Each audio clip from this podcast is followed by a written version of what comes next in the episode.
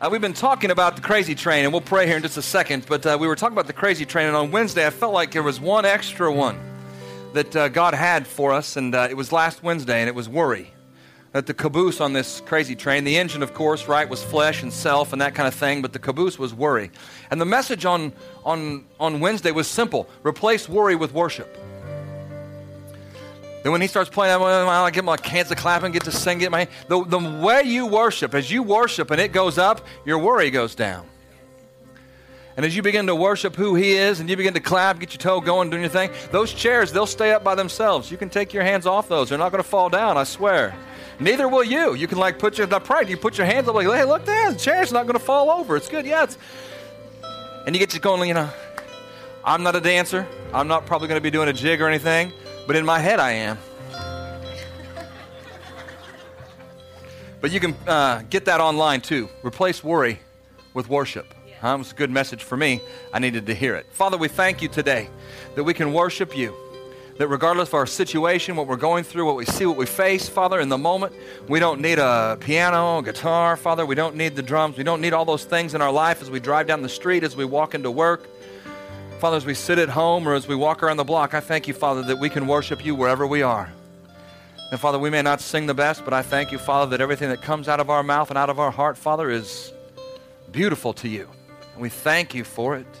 Father, we lift you up this morning and we ask you to anoint our eyes and ears to see, Father, and hear like we never have before. That our hearts are good ground, that your word, Father, is a fantastic seed that is lodged, Father, in our hearts and as we live your word, Father, as we act on your word, I thank you, Father, that it brings up a great harvest in our life and we're blessed. In Jesus' name, amen. Amen. Huh? You glad you came to church today? It's good stuff. Woo! You may be seated. God's good. We've been cruising through the crazy train. If you haven't been around here and you've missed a couple over the last few weeks, I want to encourage you to get online and, and check that out. I'm not saying you're clinically crazy, but I am saying that a lot of us do some crazy stuff. And so God gave me some things to share and to talk about. And the idea is that we compromise the word that we know is true in our hearts. That's the station. We compromise. We get on the train. The train is driven by self and flesh. We have insecurity. There's compromise. Those are two of the things we talked about. We talked about bitterness. And today we talk about addiction. And uh, this isn't probably of the three, none of them sound to be like a lot of fun insecurity, comparison, bitterness. But addiction's a difficult one to talk about. And uh, I just, I'm not, I'm not, I, I don't need to know what you're addicted, why you're addicted, how you're addicted. The whole idea of this whole thing is how do I get free? That's all I care about you know that's all that matters and i shared in the, in the other services that you know when, when you end up with cancer the question isn't how where why all those kind of things the answer is you know how do I get rid of it? How do I get healed? How do I get better? And if you spend all of your time and energy chasing after the hows and the whys, chasing after the where did this cancer come from, those things, you're going to find yourself in a dark place. But if you spend your time focusing on God, I need your healing power to operate in my life. I need to follow you and your plan and your will. I need to be directly in the center of it. I believe that I'm healed by the stripes of Jesus, and I am coming after you to hang on to your garment, Father, to heal me and to set me free, you'll end up in a better place. So I just tell you today, whatever it is that you're addicted to, God has an answer for you. And you may have tried and you may have fallen and you may have gone a direction and you may be in a program or you may, you know, be seeing a counselor or I'm not saying any of those things are bad, but I am telling you this, the only way to truly get free is to have God touch your heart by the anointing and the power of the Holy Spirit. It's the only way to get truly free. So we're going to share a little bit today just about addiction and about some things, but I wanted to ask you a question first just because there is things to celebrate and things to get excited about. How many of you in this place today have overcome in your life some form or some type of addiction that you've I mean look at that. I mean all the way I mean it's it's everywhere. You know, you've overcome. Praise God, that's good news, man. That is good news, isn't it, huh? Jeez, wow, that's good stuff. Tim is on his way. Tim Wheeler, you can hold him accountable. Seven days, no, no chewing tobacco, right, Tim? No dipping, huh? Just give Tim a hand. Seven days, good stuff. That way, everybody that you see, now you see you're all you're accountable to all these people. So you're either going to have to swallow the whole thing, or you're going to have to not do it. How many of you do this though?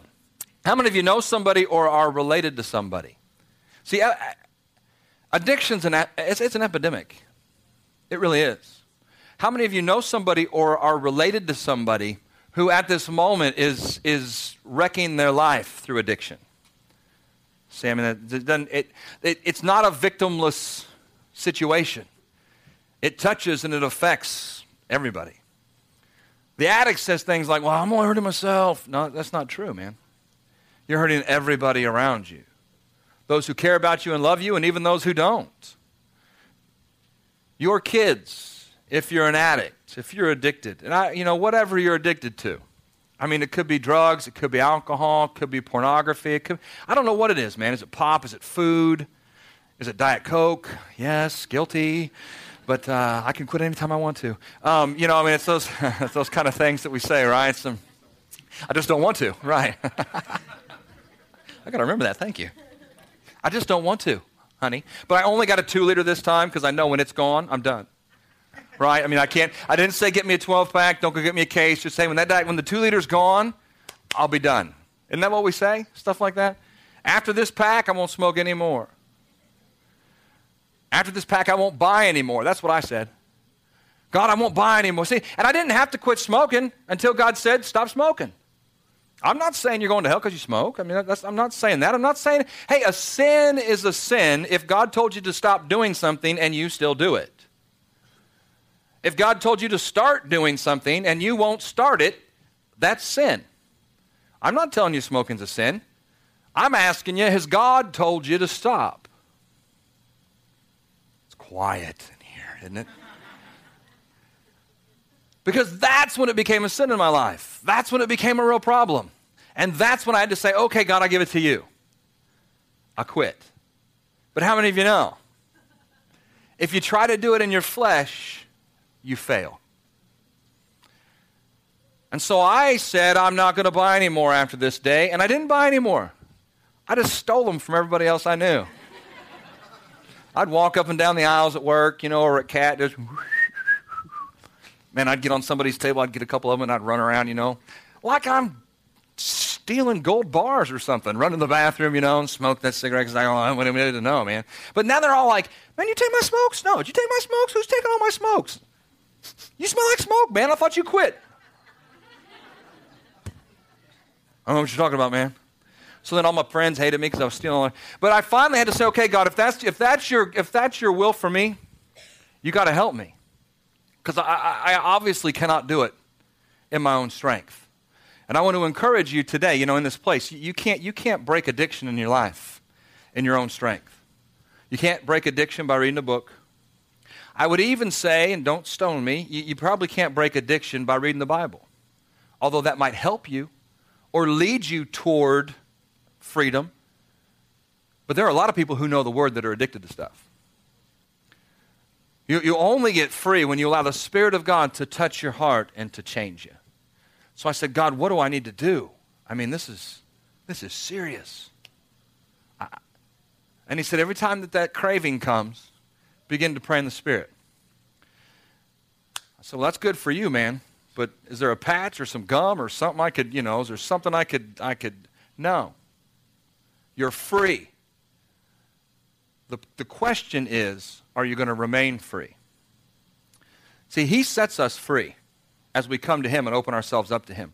The Spirit of God and the anointing of God will set you free. Luke 4:18. Jesus said himself that the Spirit of the Lord has anointed me to preach the gospel to the poor, sent me to heal the brokenhearted, proclaim liberty to captives, and the recovery of sight to blind, to set it to set at liberty, to bring freedom to all those who are oppressed. He said, I've set you free. Now the key is you're going to have to walk it out day by day, moment by moment. You're going to have to fight. And so I said, All right. So I get up in the morning, and you know you want to smoke because it's morning. And you have your coffee, and it's nice and cool outside, and you want to smoke, but God said, I can't smoke. So you begin to pray in the Spirit. And you know what? You don't smoke. Well, how does that work? Well, you can't be in the flesh and the spirit at the same time. And praying in the spirit brings you into the spirit. And then at work, of course, you go to break. You got to smoke a break because that's what you always do. You eat lunch, you got to smoke after lunch because it's really good to smoke after you eat, isn't it? I mean, it's, it's, it's the best. Anyway. You get the, you get the, the drift. But it began to pray in the Spirit. It began to do that. And what that began to do was it began to day by day get me stronger. Day by day get me to the next place. Moment by moment get me past that thing. But I had to fight. I, I had to pick up the sword. I had to go at it. it we are a Sensa generation. Now, do you know what? Did you do Sensa one time? Somebody did Sensa. Somebody did. It's this stuff. It's, huh? Apparently it didn't work. Right, sorry. I didn't mean, sorry, Brent. Uh, Brett, it, it, Sensa's this stuff that they sell. And but you know what it is? You can, it says you can shake it on your food, and then you can eat whatever you want. It's like miracle salt. You shake it on your food, and you eat whatever you want. And the ad actually says, don't worry about that difficult dieting. Just sprinkle some of this on it, and you're fine. You'll lose weight. That's witchcraft. There is something not right about that. We know instinctively, like, that shouldn't work. But if it does, maybe I should give it a shot. We just want God to sprinkle something on us. We don't want to have to do the work. And I know the Bible says that you don't have to do, you actually can't do anything to get free. The Spirit of God sets you free. But you will have to work at staying free. But listen, He's with you. He'll never leave you, and He'll never forsake you. So when you drop that thing today, when He breaks the chain off your life this afternoon and you walk out of this place, you begin a battle and a fight. And you're going to have to battle and you're going to have to fight every day. I'm not saying replace one vice with another or any of those kind of things. I'm saying allow God to make a difference in your life. Addiction, man, it, affects all of us. And I don't know, and I don't really need to know what you are addicted to. I just want you to be free. I just want to be a body of believers who are free from addiction and a place where people know they can come into this house and the Spirit of God did something in their life and it changed them. In this church, we've been like that. We were planted here on purpose. This church for a purpose. And part of that purpose is to bring the anointing of God into a place to touch the lives of people who are addicted, who are broken, who are hurting, and allow God and His Spirit to minister to them in a way that sets them free and brings them back to life. I can't do it. You can't do it. The best counselor in the world can't save you and fix you. The best program in the world can't save you and fix you. Only Jesus can do that. But I'm telling you, addiction is darkness. And it begins to cover your eyes. It starts with a seed. It's, nobody, nobody wakes up in the morning and says, you know what? I think today is the day I get addicted. I think today's the day that I get addicted to pornography. I, th- I think it is today. I'm going to do it today. Nobody does that. This doesn't happen just in the world. The statistics were staggering. I, I quit looking. As I was doing research and looking, I just, I just stopped. I stopped looking at addiction statistics because they were overwhelming. They were bringing me down. It's in the church too. All kinds of addiction. I could ask you today, like, how many of you are addicted to something? I, I, I will at the end, not right now. Because it's important that we're not addicted to anything except for Him. Because what you are addicted to becomes your master. And really, ultimately, addiction is idolatry. Sin is doing what God has asked you not to do, or not doing what He's asked you to stop doing, or doing whatever He asked you to stop doing. That's sin. Addiction is a habitual choosing of that sin over God. And you think that one time's not a big deal, two things not a big deal, four times not a big deal. It becomes addiction as you continue to walk in that sin. I'm not saying there's not forgiveness for it. I'm not saying that God won't take care of things. I'm not saying that God can't fix your heart, can't change your life, can't fix your body. But I'm saying the way you become addicted is moment by moment, choice by choice, the same way that you choose to be free. That in being free, the Spirit of God, the Spirit of life, the Spirit of light hits you in your life, in your heart, and changes you in your heart. And then from day by day, you walk that out. Addiction happens because the spirit of darkness attaches itself to you somewhere along the way in your heart, and day by day you walk that out. Yet we come into a place like this and we say, God, I want to be free. But I can't break these chains. No, you can't, but He can. But then the whole idea is, man, I have got to surround myself with the Word. What controls you will become your master. Second Peter in chapter 2. It says, and it's talking, or it's chapter 2, verse 19 of 2 Peter. It's talking about, in this particular passage, it's, it's talking about false teachers and how they affect people because it's a lie. It's not because they're, you know, bad folks. It's because they're, they're, they're teaching a lie. And we're believing, whatever we believe, see, whatever we take in becomes our master. And that's what this is talking about. It says in verse 19 that these people promise the others freedom while they themselves are slaves of depravity. For people are slaves to whatever has mastered them.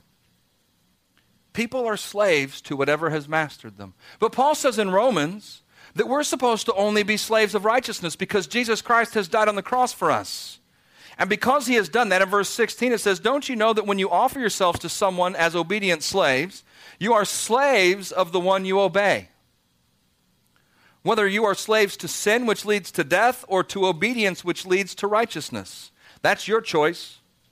He goes on in, verse, in, in, the next verse, though, and says in 17, But thanks be to God that though you used to be slaves to sin, you have come to obey from your heart the pattern of teaching that has now claimed your allegiance. You have been set free from sin and become slaves to righteousness.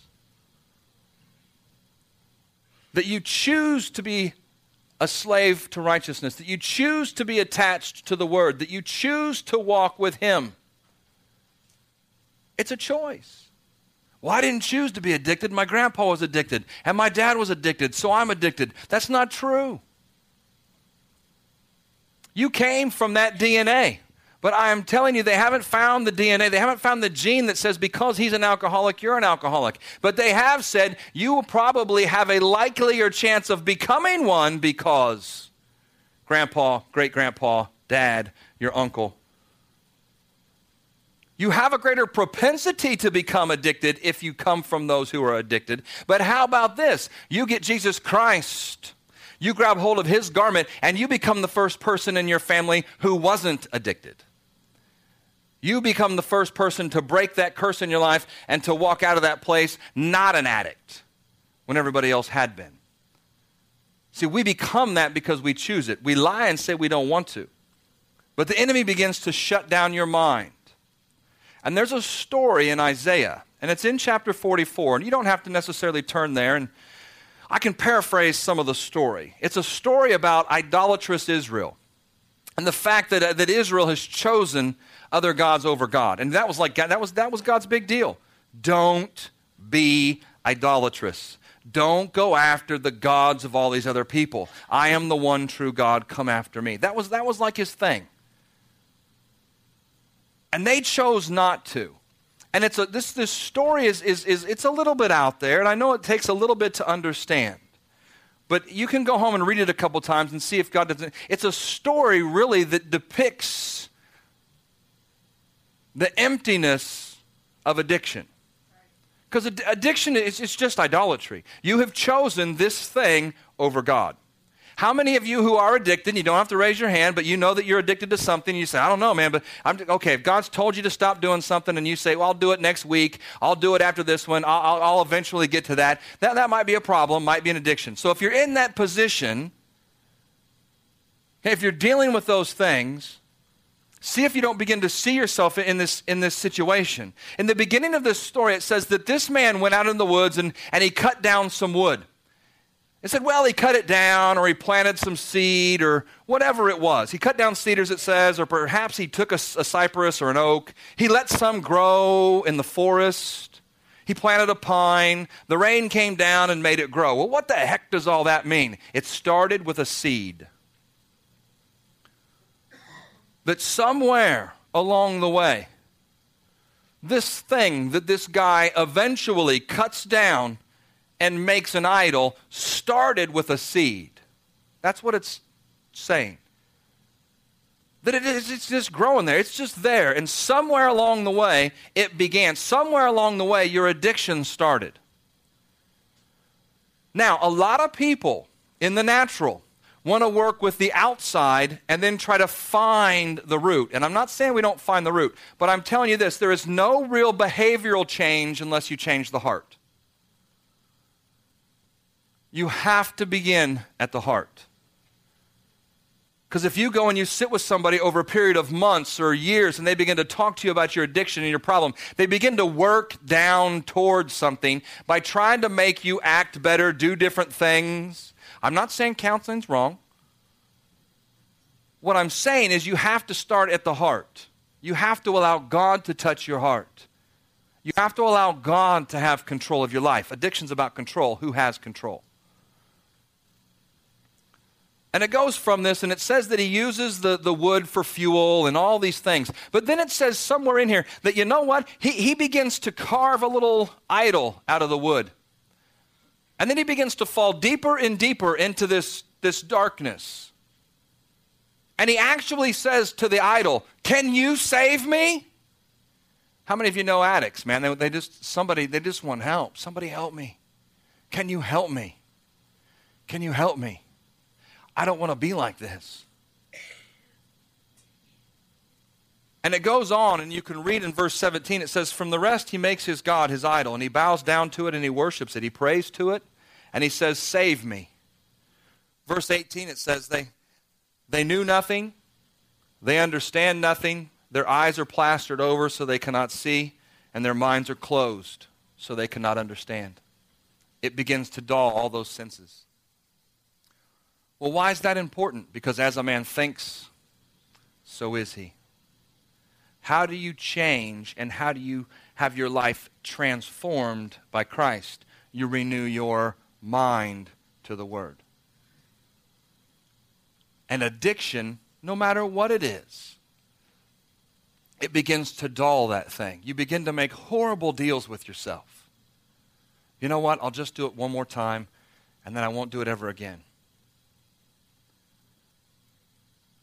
You begin to, to lie, to cheat. To, it drives you down a bad path. Why? What does it do? It darkens your conscience. Silences your spirit man, who on the inside is saying, Don't! But see, this, this passage says that I can't help it because I know nothing, I understand nothing, my eyes, they're, they're covered over, they cannot see, my mind is closed, I can't understand. And verse 19 is one of the, this is one of the things that when I read this eight times to try to understand it, when I read this, in verse 19 it says, No one stops to think. No one stops to think. How many of you started off trying to be addicted?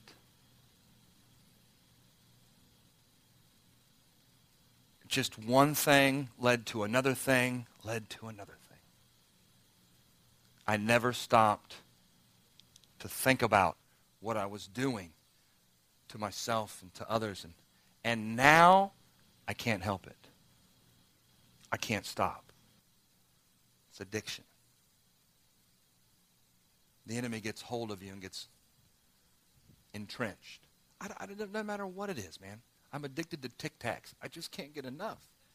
You know, you can't have anything that sits in place of God in your life.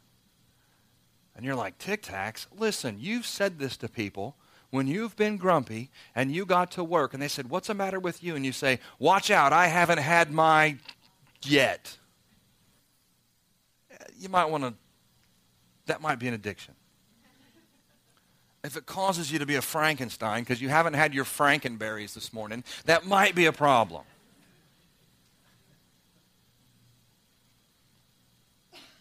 I'm not a. I'm just telling. Hey, look, don't come fight me. I'm just throwing it out there. We're the ones who say that. I'm the one who says, hey, hey, you know what? I haven't had my coffee yet. Just give me a break. Let me have my coffee. I'll be all right. Whoa. That's just coffee. but it'll take you down. Because you're all right because Jesus Christ is alive and He's on the throne and He lives on the inside of you and you have a relationship with Him. That's why you're all right. Not because you had coffee. Although, thank God He created that bean because it is luscious. But listen, I mean, this just begins to pull you down. you don't even realize it, man. It's, it's so deceptive and it's so sneaky that by the time you recognize it, he has got his claws in you and he has drug you. You see it every day, don't you, Rod? It doesn't matter if it's drugs and alcohol, if it's pornography, or if it's food, or if it's pop, or if it's candy and sugar. Or, man, I don't know what it is. In Colorado, and this just, I haven't even got to the end of Ephesians or Isaiah yet. Hold on. In Colorado, I'm telling you,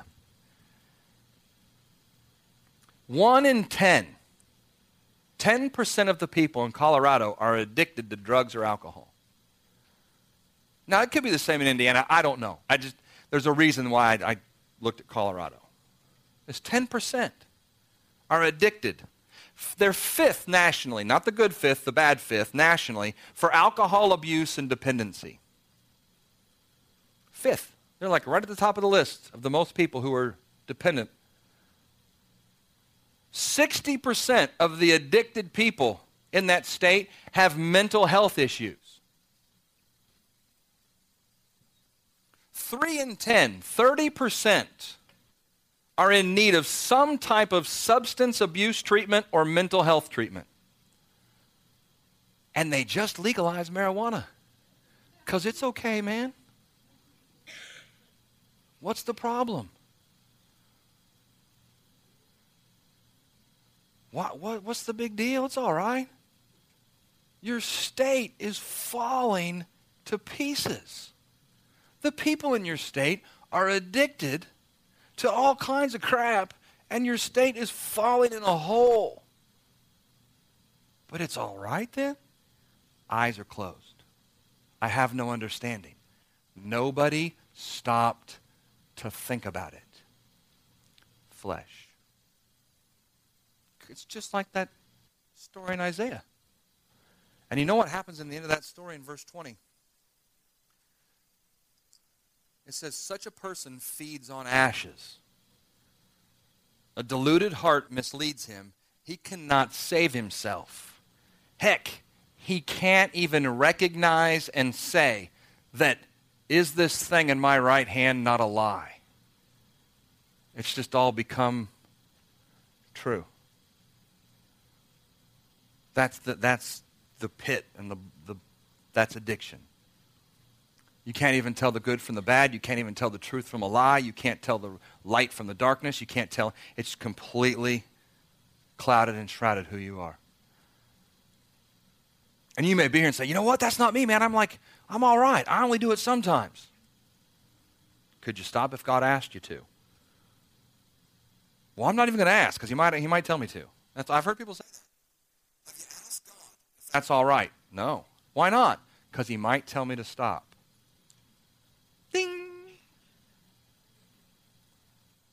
That's a clue. But I'm telling you, there's a way out. But there's only one. I'm telling you, you can be free. But there's only one way. You can try everything you know. Heck, you can sit down. Look, this I'm telling you, this is difficult for me to preach this message because I got nothing for you if you're addicted, man. I can't sit down with you and I cannot counsel you out of it.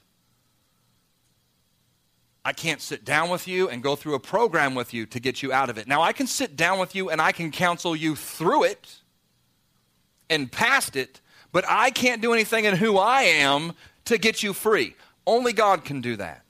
I can pray for you. I can lay hands on you. We can grab hands and agree in Jesus' name that the enemy takes his hands off your life and that the power of God hits you today and he breaks the chains and opens up the door. We can do that. The power of God is here and it's alive on the inside of me, all y'all that have the Spirit of God on the inside of you. We just have to exercise it. We can do that. But it's difficult for a pastor or for a preacher or somebody to come in and say, you know, I want to give you six steps to being free from addiction. hey, lay it at the altar, let the power of God hit you, and then let's figure out the steps after that. The world is full of darkness. I was in Tulsa in August, and I, I listened to a, a, guy speak a message.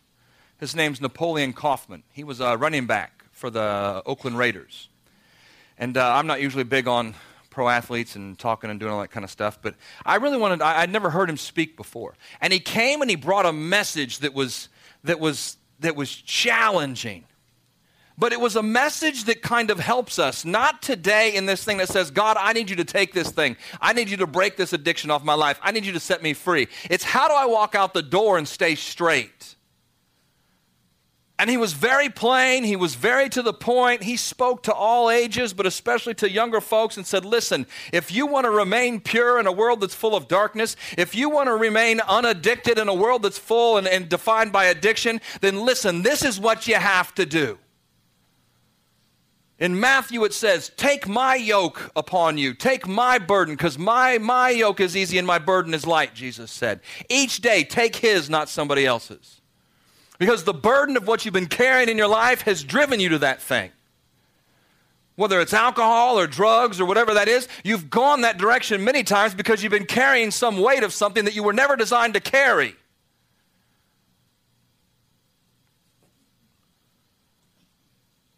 That you were going a direction and God says, you know what, give that to me because you can't do it. And you know you can't do it. And you find yourself in a bad place because you've, I'm just trying to help him, God, but I, I've ended up in it. I don't know how to get out. Give that thing to him. Take his yoke upon you. The second thing he shared with us that night was that there is a washing and a regenerating that takes place in your life through the Word. Now, listen, I didn't share this with any other service. This just popped out, I think. I didn't share this with any other service today. How many have we had? Is this third? All right. Too much Diet Coke, man. That stuff rots your brain. He said there is a washing and a regeneration that takes place as you get in the Word. But I thought you said if I read the Word, it won't help me. No, but if you read the Word and apply the Word, it will change your life. So each day you give that yoke and that burden to Him of your junk, and you take His upon you, and you get in the Word of God, and you allow His Word to regenerate your life. It'll change you. See, everybody wants to change you from the outside in. God wants to change you from the inside out. That's why He deals with your heart, and then He tells you to renew your mind. The third thing He told us that night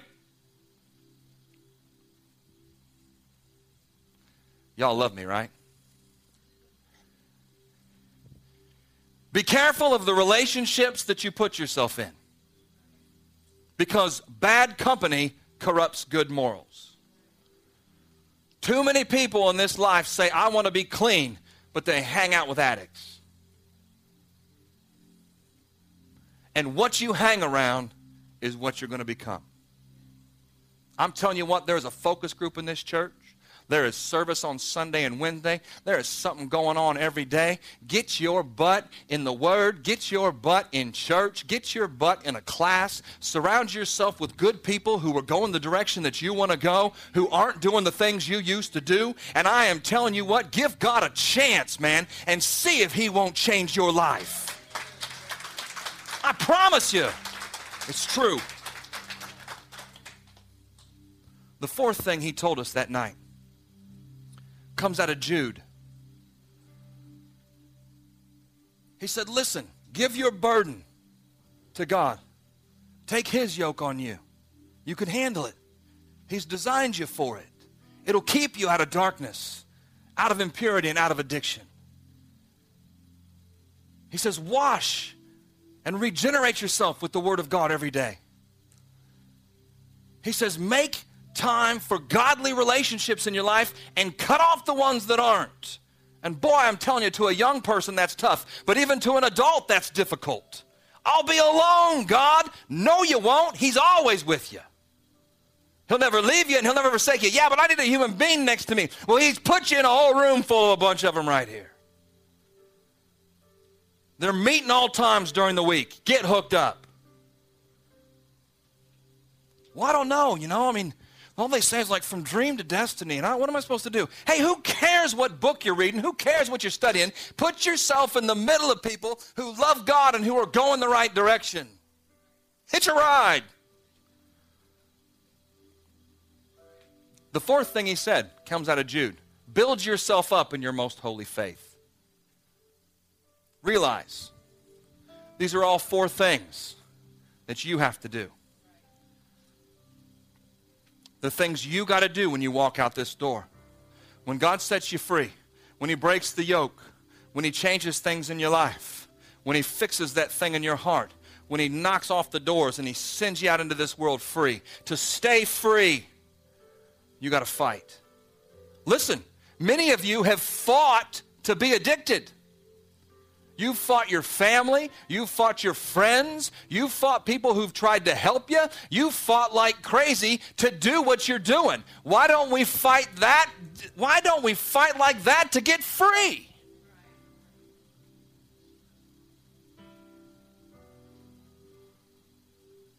There's a story in Luke chapter 8.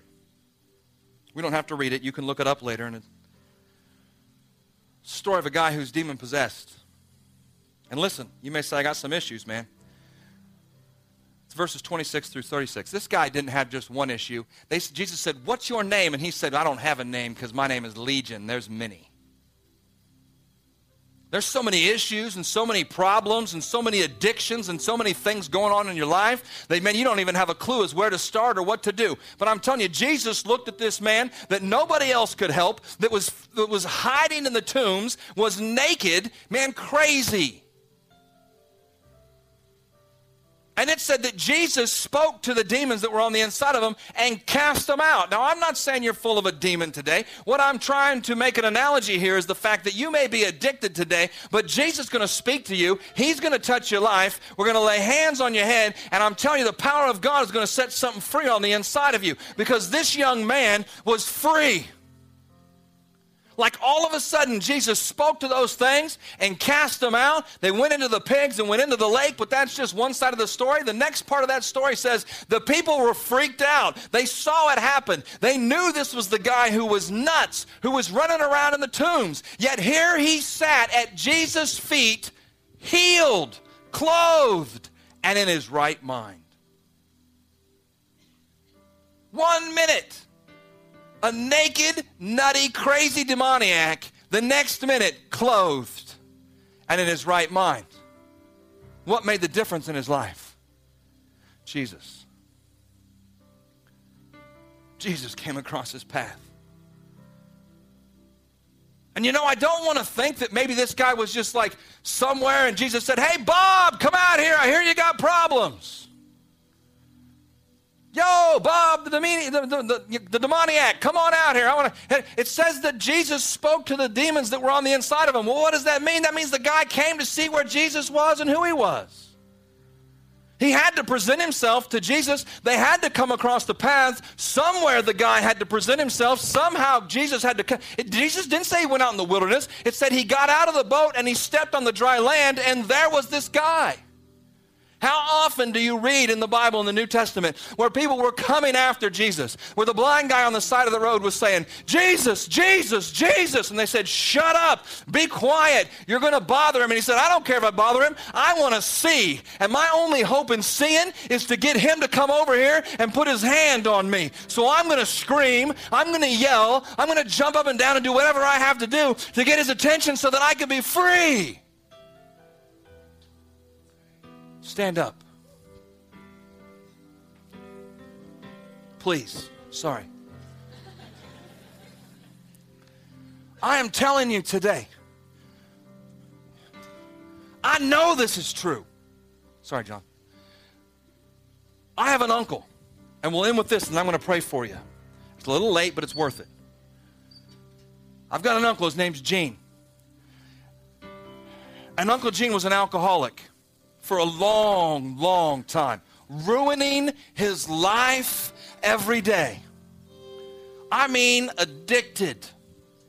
Now, my mom and, and, and Pastor Bill, they talked to him, preached, prayed for him, tried to help him do things, but Gene was not looking for a spiritual answer. He wasn't looking for God to do something in his heart. He just wanted somebody to sprinkle something on him so he wouldn't be like this anymore. But he couldn't help himself. And he was DUI and wrecks and problems and trouble in six rehab places. Six. I'm telling you. People can counsel you into some better behavior. You may think that, you know what, you've got it under control. But I'm telling you what, if God hasn't dealt with you at the heart of that issue by the power of the anointing, the anointing of the Holy Spirit, you aren't free. And each time he came out of that rehab place, he fell. And then he fell. And then he fell. And it began to demoralize him. It began to ruin him on the end. Think about that. Every time you try your best and you fall, You know what that's like. There's some of you here that know that. That's where you find yourself today. I've tried and I've tried and I've tried and I can't get free. And I know this is going to sound like some made up deal, man. But one day, he was turning the TV channels and he came across the Richard Roberts show out at Oral Roberts University in Tulsa. And we lived in Tulsa at the time, so that caught his attention. They began to talk about this place called the City of Faith, and it was a place that Oral Roberts built. And in the City of Faith, it was a hospital and a doctor's place and a research facility and all these things. They said, We're opening up a floor on the City of Faith for dependency issues and addictions. And you can come here and you can get set free. Not just set free by a program, not just set free by some counseling, but set free by the power and the anointing of the Holy Spirit in your life. Something on the inside of him said, That's for me. Demoralized, broken, horribly addicted, with no hope and no way out. And he called my mom. And he said, Pam, can I come? I, I want to go. I want to try one more time. And she said, Gino, come. And he got in his car. He'd been living in the thing, man. I mean, it was, this was bad. This guy was a principal of a big high school in Michigan City. He was not a dummy. He was a guy who was highly educated, who was working toward, I think, a PhD in his life in education. This was not just some slouch dude. But the addiction had ruined him and rotted him from the inside And he got in his car, and I think he drank from Indiana to Tulsa because he knew. It's my last shot, man. He rolled out of that car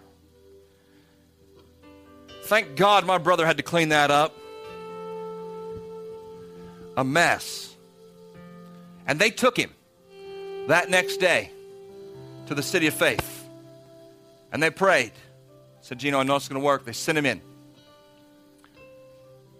And the first night that he was in there, he said, Look, before we start, before we begin, before we go through these issues and deal with the stuff and deal with the flesh and deal with the things, we have to first deal with the spirit part. And you have to be free spiritually. Your heart has to be set free, and the chains have to be broken off your life. And the only way for that to happen is for the Spirit of God to touch your life for the Spirit of God to break those chains. You can't do it in the natural. We're going to help you walk this out, but we cannot get you there. We're just going to be totally honest with you and truthful. You need the power of God in your life right now. Stand up. So they all stood up and they began to pray for him. And they got to Big Gino, and he's a big guy. And they reached out and they put their hands on his head. And I mean, he's one of those guys like, yeah, I ain't, I ain't falling down, man. He's got like, you know, he's doing this foot thing like, yeah, come on, bring it, to, bring it at me. But I'm gonna, you know. And when they, he, he said, I'm here. I want whatever you got. And they put their hands on his head, man, and boom. He fell down under the power and the anointing of God, and you're here today going like, that's freaky. He doesn't drink no more.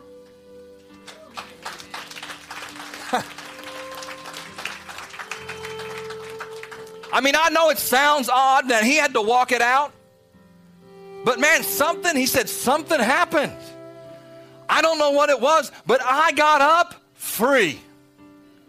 Now he had to walk it out, and I'm telling you, he called my mother the warden because she chased after him with a cane stick, and she was on him to stay busy and to get in the word and to go. She put him in VBI, and she just filled him full of the word, word, word, word, word. She got him a job digging ditches at the new Victory School so that he, because he wanted to be a principal again, he wanted to teach again. So she said, "You know what you'll do? You'll go out there and you'll run the guard shack all night, and then you'll get up in the morning and you'll go to VBI, and in between you'll dig ditches with the big backhoe, and then somewhere in there you'll eat and you'll sleep."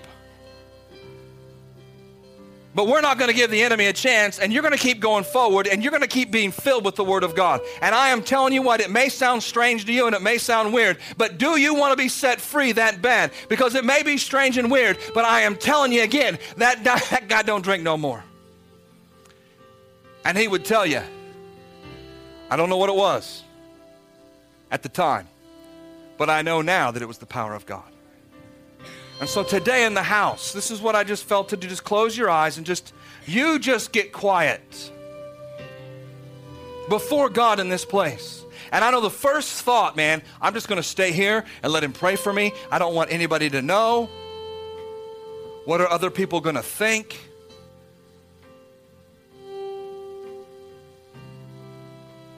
Let God speak to you right now. Let Him pull on your heart. Is that you tonight, today? Is that, are you the one that's addicted? Are you the one that's addicted and you can't get free? Are you the one that woke up all of a sudden and found yourself in a pig pen and you have no idea how to get out? Are you the one that said, Man, I never wanted to be like this. I never thought it would end up this way. I always thought I was the one who would beat it, but I didn't. I'm stuck right here where everybody else was, and my life is a mess. And I need God to touch me, and I need God to change me, and I don't want to be like this anymore. I don't want to be an addict. Raise your hand if that's you. In the house all across this place. I'm telling you, that is that you? Is that you to say, I don't want to be like this anymore, man? I want to drop it. I want to quit. I don't want to. Come on now, come down here real quick, real quick. The ushers are going to come help us out. Come on down, give a hand. Come on, come on, come on. I'm telling you, the Spirit of God is in this place to touch your life and to break the chain.